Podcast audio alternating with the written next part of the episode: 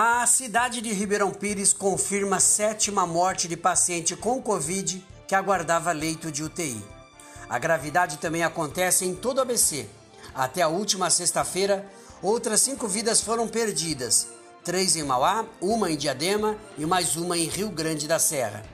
A última confirmação chegou nesse sábado, dia 13, pela Prefeitura de Ribeirão Pires foi o sétimo paciente que aguardava por um leito de UTI, unidade de terapia intensiva. A espera já estava sendo pelo CROSS, o Centro de Regulação de Serviço de Saúde do Governo do Estado.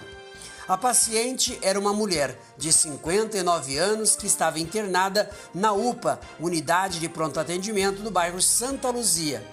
Ainda segundo a prefeitura, há um registro de 24 pessoas que permanecem aguardando vagas no sistema Cross desde o dia 1 de março. O prefeito Clóvis Volpe disse estar alertando o governo do estado há mais de 22 dias sobre essa falta de leitos no Cross na região além de informá-los de que a prefeitura ela não mais dispõe de recursos financeiros para poder manter o hospital de campanha, porém sem sucesso de uma resposta. Mais uma vida anunciada e perdida pela Covid e outras vidas que estão nas mãos de Deus e dos médicos.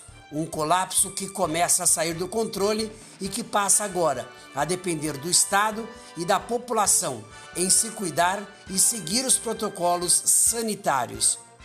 O hospital de campanha está com 36 pacientes internados, com 7% da ocupação dos leitos de emergência e enfermaria, eh, explicou o prefeito.